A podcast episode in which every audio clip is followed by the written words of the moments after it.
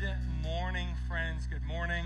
My goodness, it is a packed house. What are y'all doing here on Thanksgiving weekend? I thought half of you would still be asleep at this time, but thank you so much for joining us. Seriously, my name is Brent. I'm one of our pastors here, and I'm continuing a long-standing tradition. You know, the Vikings, they have their flaming arrows to the boats.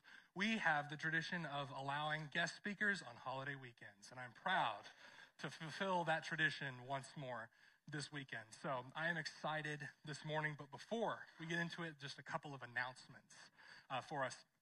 First and foremost, as many of you know, we've been doing the Operation Christmas Child. We've been packing boxes, getting those loaded up to send out to some kids so that we can bless them this Christmas, so that they can experience a bit of God this Christmas. And I'm thrilled to share that we sent 460 or so boxes out this year, which is phenomenal. Can we just celebrate that this morning? We are so blessed to have all of you help with an effort like that, and it pleases our Father. His heart is radiating with joy at seeing that happen. And I think the cool thing this year is I heard we gave out less boxes than that, which means some of you went out and bought boxes, extra ones to fill up, which is just phenomenal. It's fantastic. So we love celebrating that every year. A few things to put on the radar coming up. Tomorrow evening is our Band of Brothers, our men's monthly dinner. I got a yowl. There we go. Guys, get fired up.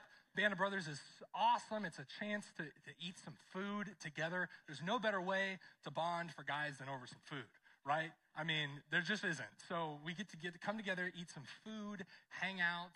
It's a great chance to connect. You will meet some guys that you've never met before. Most of them are pretty interesting. I can't vouch for Pastor Dave, but you know, he's pretty cool too, I guess, if you like fishing and stuff. But it's going to be phenomenal. We would invite all of you to come out to Band of Brothers tomorrow night at 6:30, and that'll be here in the sanctuary. And likewise, ladies, similarly, the following Monday, that'll be December 4th at 6:30 here in the sanctuary, is our women's monthly dinner. And I'm sure you guys are much more civilized than all of us dudes, but also just a phenomenal place to connect, to invite some friends, to enjoy a meal and hanging out together. So we would love to invite you to check that out as well. That's happening next Monday, the 4th at 6:30 p.m. here in the sanctuary. And then we also have our gingerbread bash coming up this Friday, the 1st. The gingerbread bash, fantastic, fun time. Invite some friends, invite some family, bring the kids. As you can see from the picture, there will be some phenomenal gingerbread creations. Now, I don't know about you. I grew up making gingerbread houses all the time, but mine never looked like that. Mine usually were just gingerbread and frosting, because I'm like, it's such a waste to decorate it with these delicious candies. So I would eat them. I would eat them throughout the process of building it, and I'd be like, who cares about the house? I'm here for the sweets. But as you can see with our gingerbread bash, it's a great creative time to come together, make some fun stuff, and celebrate the holiday season. Man, I love Thanksgiving. I love eating a variety of meats. I love eating all sorts of delicious sides. Mashed potatoes are the greatest invention for holding other foods. It's like a plate on top of your plate. It's phenomenal. I love mashed potatoes. I love Thanksgiving. But now that Thanksgiving is over and it can't hear me, I'm really way more excited about Christmas. It's like Christmas is just, man, now that Thanksgiving is done, I can actually relax and sink fully into Christmas. I feel like I'm in the ending scene of a Hallmark movie here on the stage, where I realize that my lawyer life in the big city is really not what I was after, and the quirky girl from my hometown is really what life is all about. And I'm on the park bench, and I'm coming to that realization. I love it. I'm in the spirit of Christmas today. Man, I cannot wait, and it's 'tis the season. We sang our first Christmas song with the worship team this morning. So good. But this is Thanksgiving weekend. So a Thanksgiving message is sort of in order, and we'll get to dive into that a little bit. Now, I don't know about you. Everybody has their own traditions around the holidays, right? And I may get some flack for this, and I'm prepared for that. I am. But there is a much divisive dish that comes up around Thanksgiving. By the way, I don't know if you all have seen this mac and cheese trend that's been going on lately. I don't know what's up with that, but mac and cheese can just stand in line. It does not belong at Thanksgiving. It never did. The Pilgrims didn't eat it, so I don't want to eat it. But the one I'm referring to is green bean casserole. Can I get a show of hands? Who's a green bean casserole person in the house? We got some of you. Get out. No, I'm kidding. I'm kidding. I did not grow up eating green bean casserole. I did not. Our family didn't make it until I was a teenager. I did not realize it was a food that existed because I ignored green beans. I ignored them because they were not deserving of my attention. They're my least favorite bean by far, a long shot. So green bean casserole, I was rudely awakened to this when I got married, because when you get married, cultures and traditions clash. And so I was introduced to the fact that many people are very fond of green bean casserole, as we've evidenced this morning. I can't stand it. My wife loves it. Her family loves it. I just can't get behind green bean casserole, and I'm sorry, but not really, because it's not good. It's not good. It's just, it just takes away space on the plate for mashed potatoes to go. That's all I'm saying. Look, that's all I'm saying. But we all have our traditions, right? Whether it's different foods that we eat, and many of us probably share this same tradition as a kid growing up. We would sit around the table, and before we would eat, we would always go around, and my parents would say, hey, let's all name one thing that we're thankful for, right? Let's name one thing that we are thankful for this Thanksgiving. And, you know, it's like, it's not that hard to come up with something if you really are forced on the spot to think about it. It's like, well, I'm thankful that we have leftovers coming tomorrow, or I'm thankful that I didn't get grounded this week, or I'm thankful, and you can like get passive aggressive with it. It's like, I'm thankful that my sister finally realized that, you know, she wasn't supposed to do this anymore or whatever, and grew up a little bit or whatever. Like, you know, we can find something to be thankful about. But the truth is that it isn't always easy to be thankful. As we're burdened by stress, by loss, really any struggle, we can lose sight of those things, and we can become more focused on getting out of what we're in the midst of rather than giving thanks.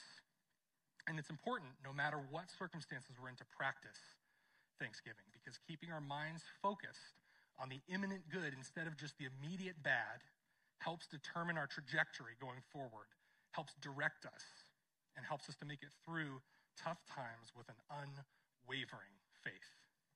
Hebrews 11, verse 6 says this, "And without faith, it is impossible to please God, because anyone who comes to him must believe that he exists and that he rewards those who earnestly seek him." And that he rewards those who earnestly seek him. We can spend so much of our time looking for worldly things here that we can be grateful for, right? Thinking, racking our brains, trying to get stuff to be grateful for.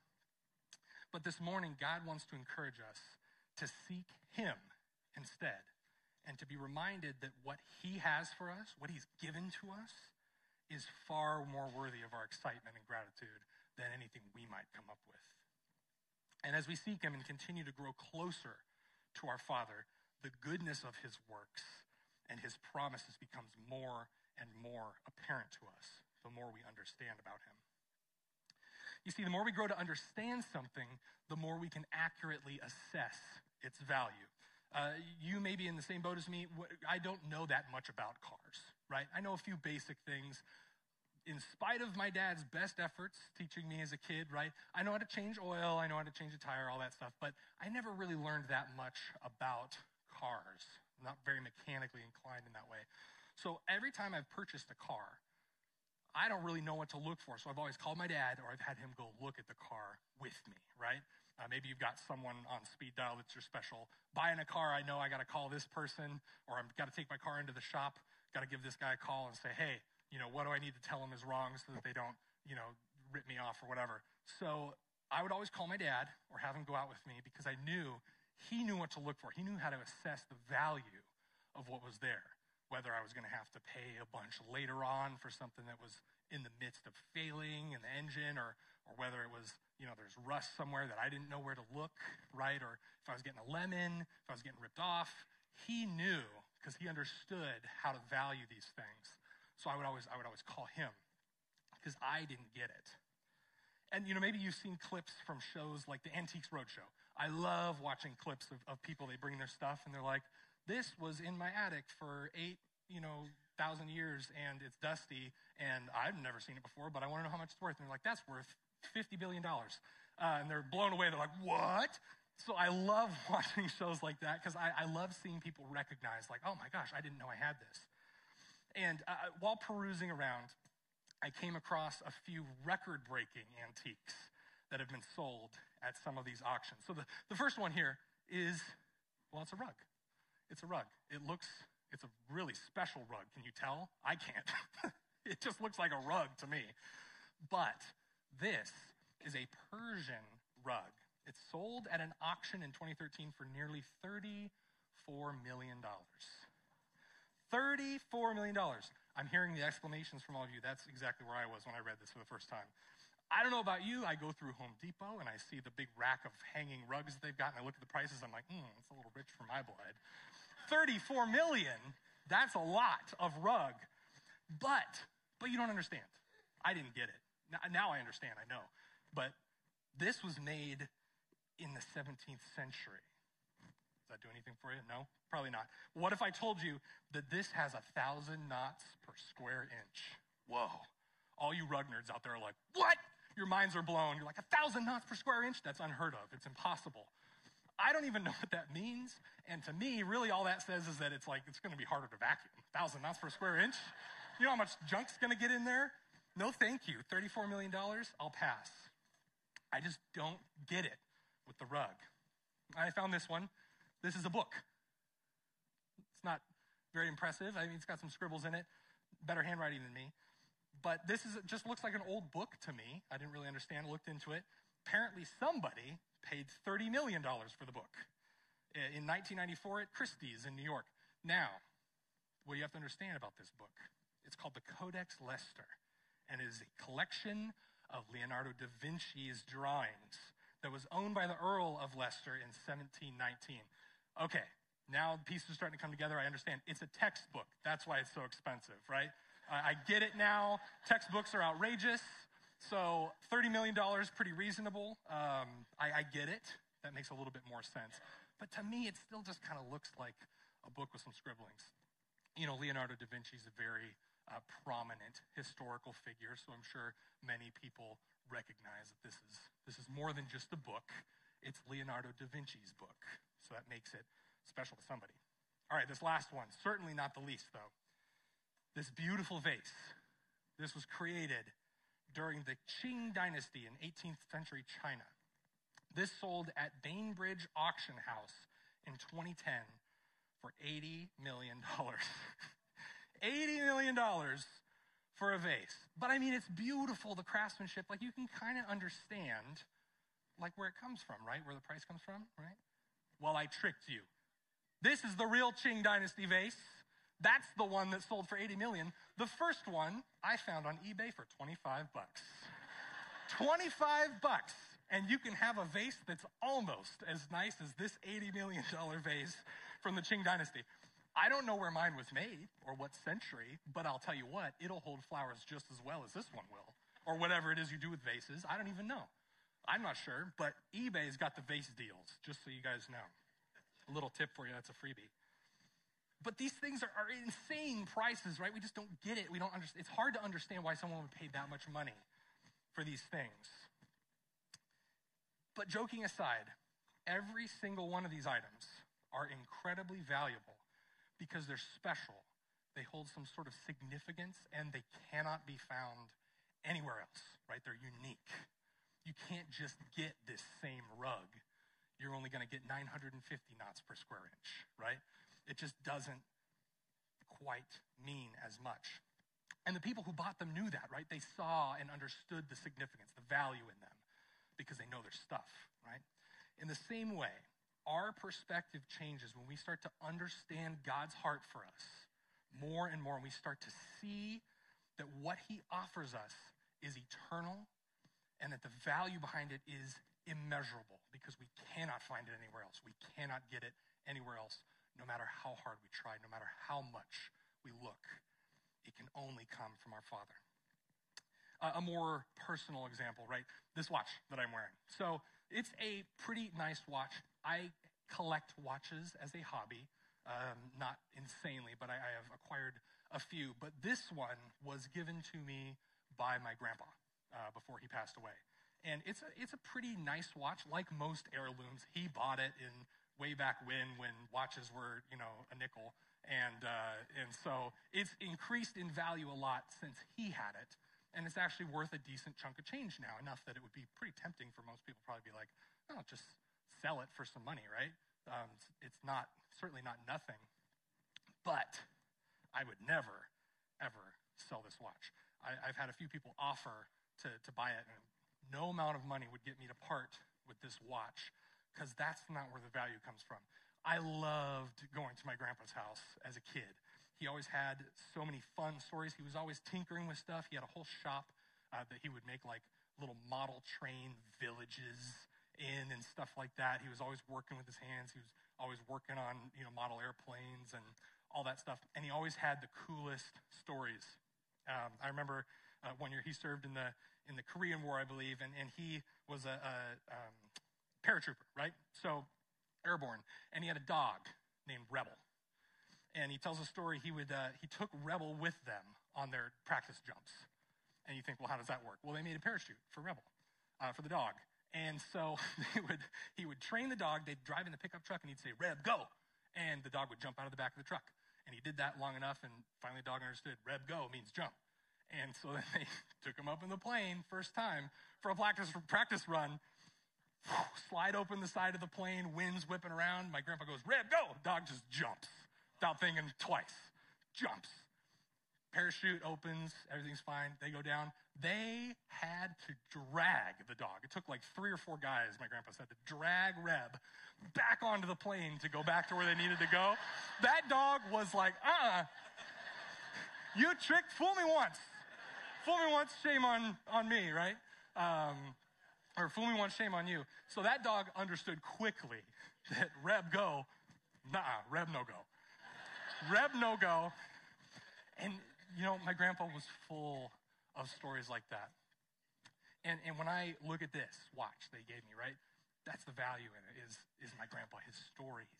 There's a ton of little nicks on it. It's all beat up. You know, it's not in great shape, but that's because my grandpa wore it all the time.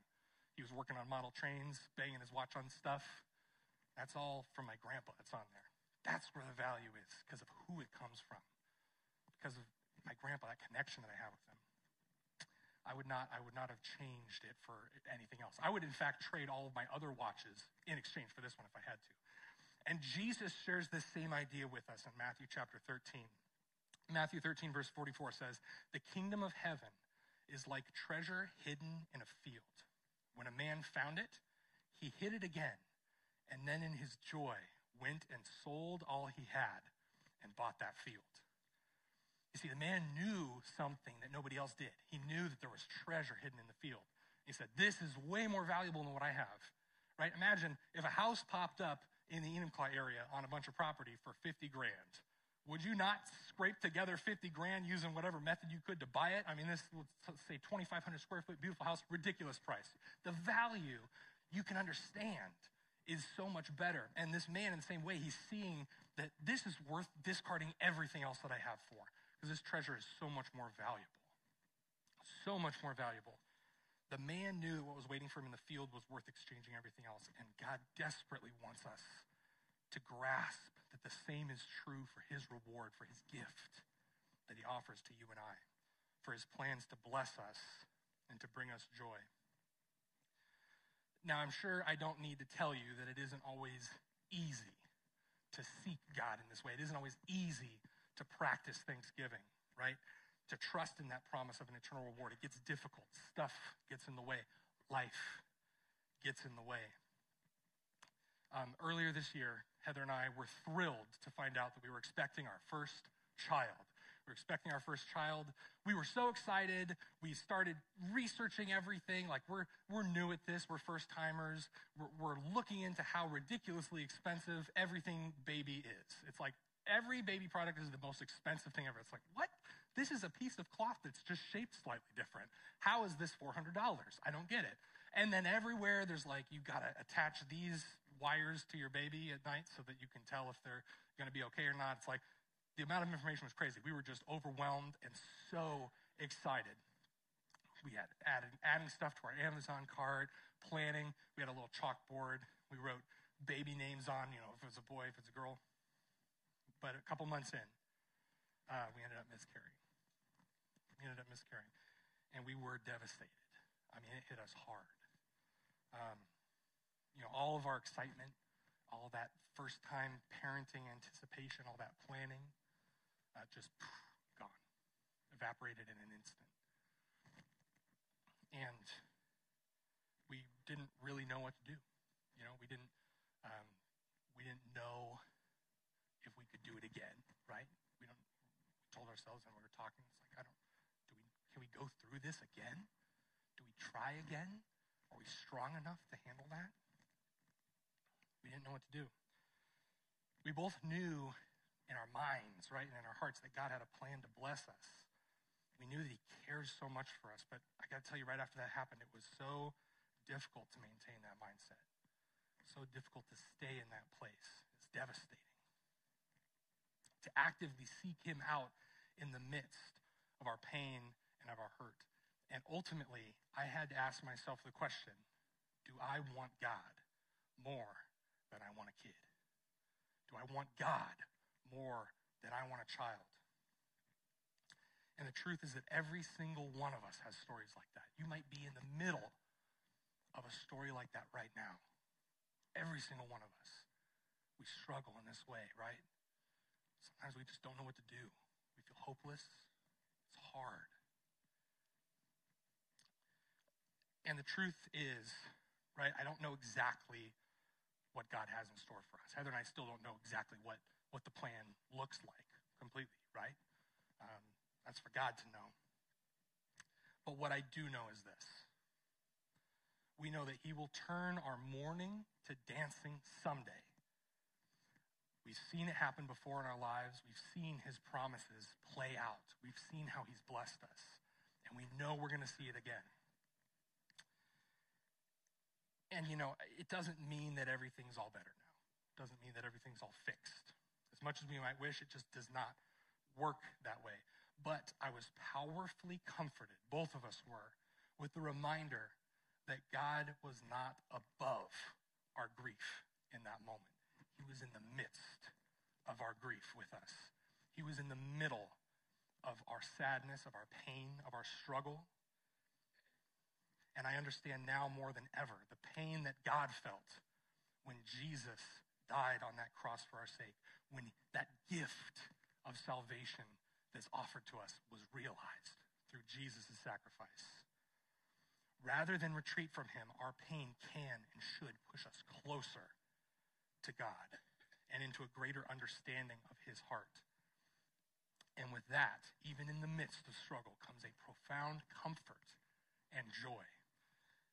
I got to tell you that in spite of everything that we've been through, Heather and I have experienced a closeness that we never thought was possible before this, primarily to each other initially, right? We've grown closer together than we ever thought possible in the midst of the struggle, but also we've grown closer to God than we ever thought was possible in the midst of this. There's been so much joy in discovering the rejuvenation, the reconciliation, the blessing that God has for us, the love that he has for us in the midst of all of this.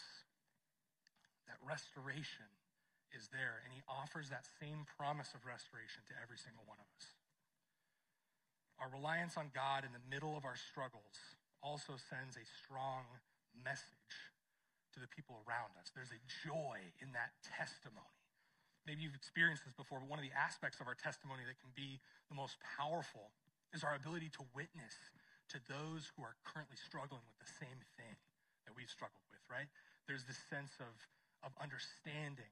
You know, as a kid, I remember anything that I would go through that was a tough time, I always felt better having someone around that had experienced it before. You know, there were various medical incidents, things like that, that my parents were like, hey, you know, don't relax, it's okay. I've been through this, so I know it's going to be okay. And we know that when we can share that, there's so much joy that happens in those moments when God can be glorified in the midst of our struggle. Someone who's been redeemed out of a life of addiction can more powerfully relate their journey to someone caught up in addiction, so on and so forth. And in much in the same way, we can relate to Jesus, right? We can relate to our Savior when we witness his temptation. He was tempted in every way, yet remained without sin, did not give in to those temptations. We read in Luke chapter 4, verses 5 through 8 says this: the devil led him, that's Jesus, up to a high place and showed him in an instant all the kingdoms of the world. And he said to him, I will give you all their authority and splendor. It has been given to me, and I can give it to anyone I want to. If you worship me, it will all be yours. It will all be yours. Jesus answered, it is written, worship the Lord your God and serve him only. And we can see here that just like the man with the field, the treasure in the field, Jesus knows, not going to fall for this. He knows the value of what his father's promised. And he's willing to sell the rest of the world away in order to retain that, in order to keep that. He sold the world away. When we don't fully grasp what God is offering to us, it's much harder to make that decision. But Jesus knew that what God had for him was far more joyful and precious than even the best that the world could offer. He was offered everything, right? I mean, how many of us would be tempted to think, oh gosh, I mean, if I had the whole world at my fingertips, surely there would not be a day that went by that I was not grateful, you know? And how wrong we are, because we can achieve and achieve and achieve, but it never stays. It's not the same. And you and I are faced with that same choice, choosing. What do I want to value? What do I want to seek? And it's not a choice that we make once, right? It's not something you say, all right, I'm going to buy this field, and then it's on autopilot from here, right? No, it's not a choice we make one time. It's a choice. It's a daily choice that we get up, we say, what am I going to value today? What am I going to seek today? It's a choice offered to all of us. But here's the best part about the gift, about the treasure that our Father offers to us. It's free. It's free. Think about how many times you and I have spent an inordinate amount of time or effort or energy trying to get something, trying to achieve something, trying to make it somewhere, right? And then we think, oh, if I can only make X amount more money at my job, if only I can get this promotion, if only I can get to this place in my relationship with my family or this person or that person, if only I can have a kid, then I'll be grateful. Then I'll be happy. I just want a baby. And then I'll be happy. Man, it's so tempting to think that way. But the reality is that the effort we spend achieving these things, it's not the same. It's not the same with God's gift. We're taught from a young age that checking off a list is the best way to make it. We finally have all the things in life we will truly be grateful for. But the reality of our Father is that the treasure he has for us, the one that puts all of our worldly achievements to shame, is offered to us through Jesus' payment. We only need to accept it from him. There's no lists, there's no climbing a ladder, there's just the recognition that he wants us and thought us worth saving, even at such a high price. When we recognize that that's his heart for us, that's when we find a renewed joy in seeking him, when we make that realization. Jeremiah 29:13 says, you will seek me and find me when you seek me with all your heart. We don't have to satisfy some sort of pre-faith checklist, right? We don't have to say, okay, now I'm ready to seek God, right? We don't have to grab a lottery ticket and hope that our number's called so that we can go for it. We don't have to, many of us maybe did this on Friday morning early, but we don't have to stand in line in front of heaven for 5 hours hoping that they still have a good deal on salvation when we get through the door, right? That all the salvations aren't taken. We don't have to do that. If we want it, it's offered. We only need to accept it and allow him to begin changing our lives. So what does it look like to seek God with our hearts, with all of our hearts? What are some simple ways that we can practice this? Because it is something we practice, right? This isn't something that's a light bulb moment. This isn't something that's, I get it now. We can begin to understand. We can have those revelations, but the reality is we need to practice this. So how can we do that? Three quick things. We're in the home stretch now. First one is this. Listen to his words. John 1:1 says this, "In the beginning was the Word, and the Word was with God, and the Word was God." If we listen and understand the Word, we understand God, right? That's how it works. The more we do that, the more we begin to see who God is. We understand his heart. Jesus used his practice reading God's Word to rebuke the temptation, right? He was offered the world. He said, no, this is what is written. This is what my father says. This is what my dad says. I understand his word. I understand his heart. I understand his treasure. I would, if someone came up to me and they were like, "Hey, Brent, your dad just came up to me and said, oh man, I'm so excited to go to the, Ferrari dealership and buy this brand new car off the lot." I'd be like, okay, I don't know who you talk to, but it's not my dad. Because my whole life, my dad has hated nothing more than he has hated the idea of purchasing a new vehicle at retail value. All growing up, he said, now, I want to say this just so I don't offend anybody. There are very good reasons to purchase new vehicles. I understand that. But my dad drilled into us growing up. He said, it'll lose 85% of its value the instant you drive it off the lot. They never have, you're going to have problems. They're expensive to fix. Dealerships they'll take you in and they'll just steal all your money. They'll shake you down for your wallet. It's not worth it. So growing up, I heard this constantly. I kept hearing what my dad was saying about this. So the instant someone comes up to me and says something otherwise, like, no, I've been listening to my dad for years, decades even at this point. I know him better than that. I understand where my dad is on this. And in the same way, the more that we listen to God's word, that we get in his word, right? The more we begin to understand his heart, the more we can start doing things like that. We start saying, no, you know what? This is what my dad says. I'm not going to listen to this. I don't believe this. Listen to his words. Second one is this. Look for what he sees. Look for what he sees. 1 Samuel 16, verse 7, chapter 16, verse 7 says this, "But the Lord said to Samuel, do not consider his appearance or his height, for I have rejected him. The Lord does not look at the things people look at. People look at the outward appearance, but the Lord looks at the heart." What does that tell us? It tells us that God sees things differently than we see things, right? We're always sort of,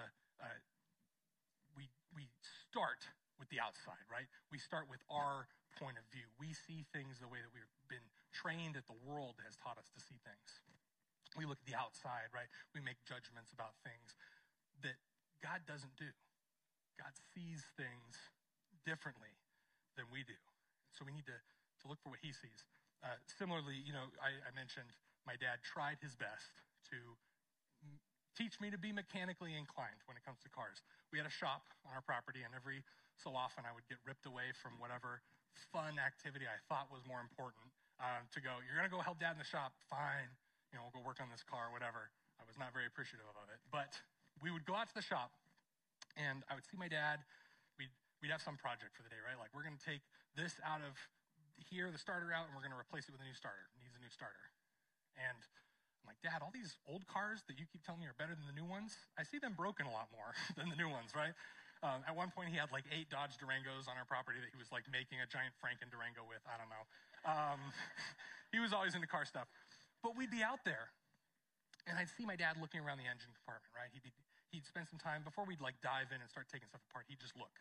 He'd be looking around. He'd be assessing the situation. And after a while, I began to sort of like, "What are you looking for? Like, what are you doing? What are you looking to find? What are you hoping to see?" And he would explain, right? "Oh, I'm looking to see how this is attached so that I know if we take this out, we can get it back on, right? With the same tools. I don't need an extra tool." Or "I'm looking to see what this fluid level is so that I know we don't have to replace this." I would begin to ask him, "What are you looking to see in here?"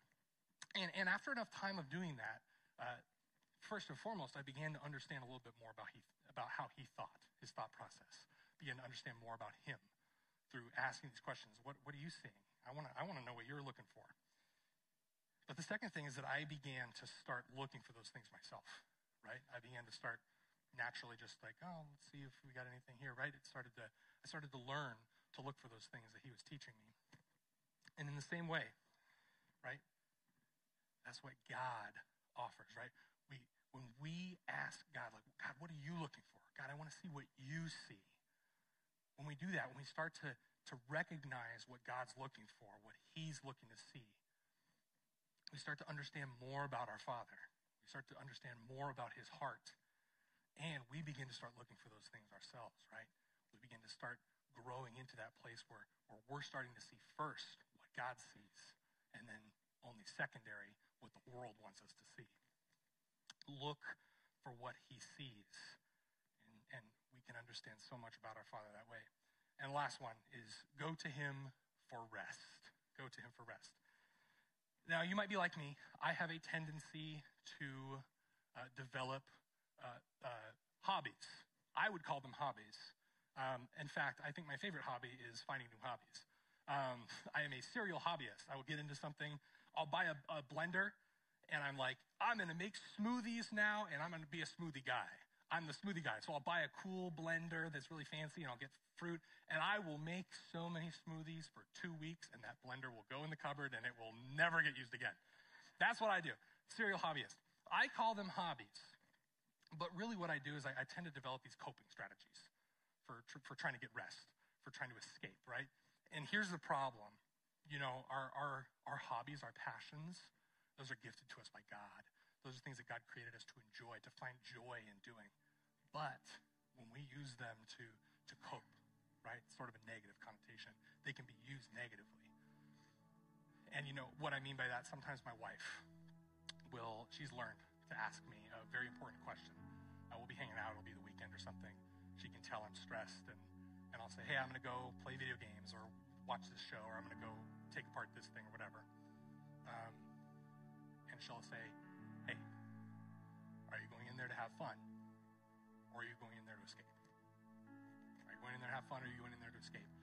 And I hate that question. I'll be like, it's none of your business. I'm just going to do it, right? What do you mean? I'm not escaping anything. I'm going to have fun. Don't judge me. I'll get defensive about it, right? And the reason is because I know that's an important question that I need to ask myself, right? Am I doing this to just go have fun, to experience this joy, or am I going to escape? Because here's the reality of escaping.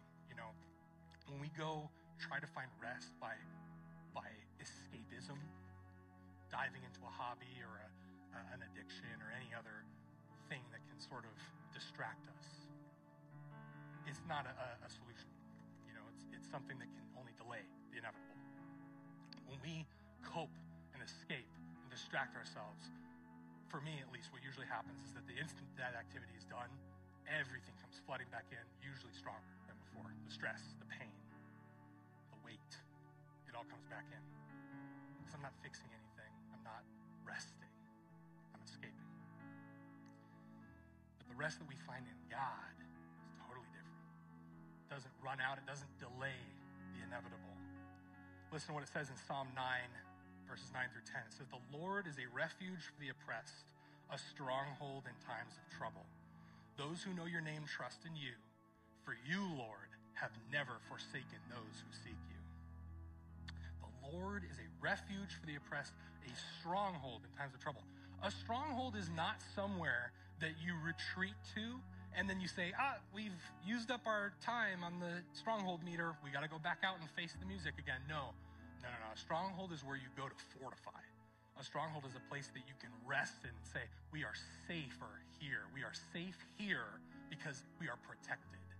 And when we go to God for our rest, what we're getting is that protection from him, right? He comes into the midst of our struggle, and he offers a rest that comes from trusting that his plan is still in action. It's still working, right? We don't need to fear that.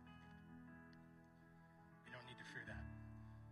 You know, sometimes I think it's hard to be grateful for your parents while you're still a kid.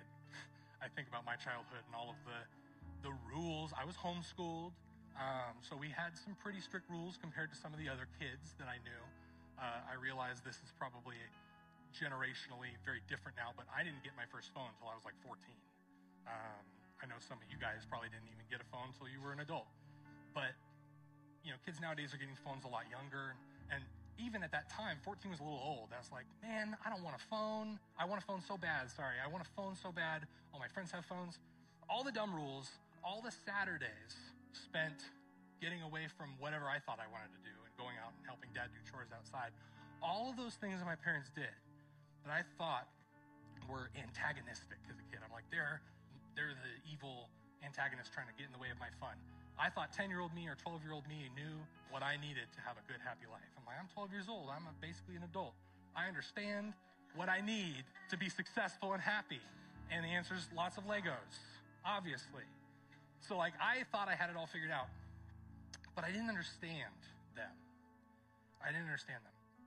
And I can see now that all that was far more precious, more valuable than at the time that I thought. It's because I understand their hearts so much better now. I understand their hearts for me, and I recognize the value of what they were offering. And in the same way, when we seek to understand God's heart, our Father's heart for us, and the gift that he offers to us, it radically changes how we view our salvation and allows us to weather the storms of this world with a gratitude that reflects the goodness of our Father and his gift. And you know, if you've never received this gift before, if you're hearing about this for the first time, or maybe you've heard but you just haven't made that choice, it's offered to you. There's no fancy lighting scheme needed, no ceremony. It's between you and Jesus. Jesus is offering a gift to you. All you need to do is take it and allow him to start changing your heart. Ask him into your life. It's just like we sang this morning. Because he lives, all fear is gone. And life is worth the living just because he lives. We can rest in our Father and his gift. And the gratitude will come from that when we understand the value. Would you pray with me this morning? God, we lift you up. We glorify you, Father, in this place. We thank you so much for the gift that you've given to us, your own Son, God. Jesus, you gave it all so that we could have this eternity, this joy, this boundless treasure. God, help us to understand you better so that we can see how much value that holds. It's immeasurable. Lord, help us to understand you better. Help us to seek you, God. Help us seek you by listening to your words. Lord, lay your words on our hearts in this place. God, ignite in us a passion for absorbing your words so that we can understand who you are better, so we can come across every situation and say, no, I know my Father. God, we know you. We want to get to that place. We want to strive for that. We want to seek that. Lord, help us to seek you in looking for what you see. Help us to ask you to help us see with your eyes, God. What are you looking for? What do you see when you look at me, God? What do you value? You value me, God. I can't understand it, but you do. Help me to see what you see.